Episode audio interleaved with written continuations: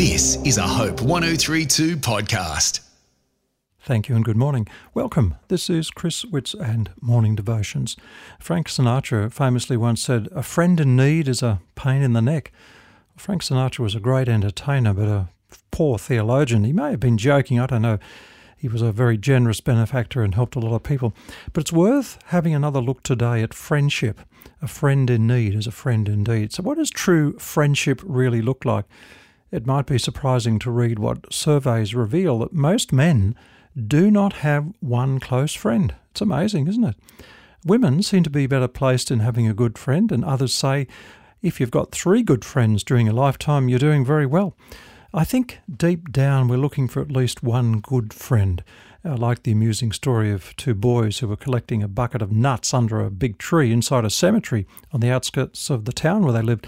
So when the bucket was full, they sat down out of sight to divide the spoils one for you, one for me, one for you, one for me. And they watched each other. The bucket was so full, and some of the nuts had spilled out and rolled towards the fence, so it was getting a little bit dark. And another boy came riding along on his bike. He, as he passed, he thought he heard voices from inside the cemetery. He slowed down Sure enough, he heard, One for you, one for me, one for you, one for me. And the boy with the bike just knew what was happening. He went white as a ghost. Oh my goodness, he said, it's Satan and the Lord dividing souls at the cemetery. He jumped back on his bike, rode off looking for a friend, and he, as he came round, he found an old man who was hobbling along with a cane. Come with me quick, you won't believe what I heard. He said, Satan and the Lord are down at the cemetery dividing up the souls. Beat it, kid, the old man said. Can't you see? It's hard for me, but look, he went. He he uh, convinced the man to come with him, and as they got close to the cemetery, they heard one for you, one for me. Ready to have some fun, the old man whispered, Boy, you've been telling me the truth. Let's go inside and see if we can see the devil himself. Well, the child was horrified, but the old man was taking his steps towards the gate, and then he heard, Okay, that's the last of them. That's all. Now let's get those two nuts by the fence and we'll be done. And they say the old guy made it back in town five minutes ahead of the boy. He was running, looking for a friend in his moment of terror. Funny story, I hope, but it seems that most people are constantly looking for friends. You know, some people are, are really quite desperate about this. They're facing, they're living alone, as many people do today. They're facing a, a difficulty. They need a friend. They may be fearful. When the First World War ended, the King and Queen of Belgium wanted to honour the president of the USA, President Herbert, Herbert rather Hoover, for the help that he'd given during uh, the war from the United States. And after considering the various honours that were available, the monarch offered Hoover his choice of three decorations. And you know that uh, the president of the US rejected them all. He said, Look, you've stood at the gateway of civilization and held back the tide of aggression while we only shared with you in America what we had to give. For that, no one does ask for honours. No one does not ask for honours.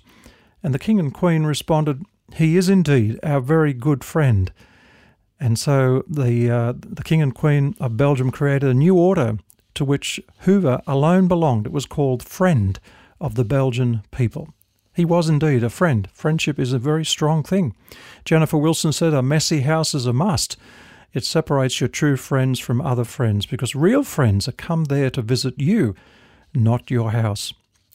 People talk about friendship a lot, don't they? Ralph Waldo Emerson said the only way to have a friend is to actually be one.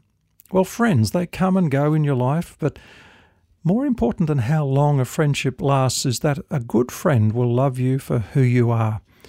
The way you can tell the sign of a good friend by looking at the actions to take they take to show how much they care. Herb Goldberg writes a book that says The Hazards of Being Male, and uh, he says that 85% of American men don't have a don't have true friends. They might have buddies, as they call them in America, might go to the football, etc., but they don't have 85% don't have true friends. Look, I want to talk a bit more about this tomorrow. It's a very important matter. What does true friendship look like? Heavenly Father, thank you that in the midst of our life, you are our greatest friend, and we want to thank you for that in Jesus' name. Amen.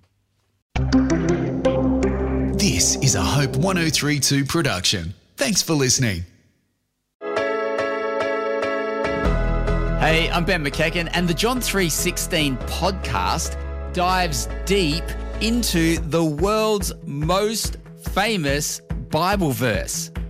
Join me and two New Testament gospel experts, Cass Quache and Tom Habib, as we explore the magnificence of John 3:16.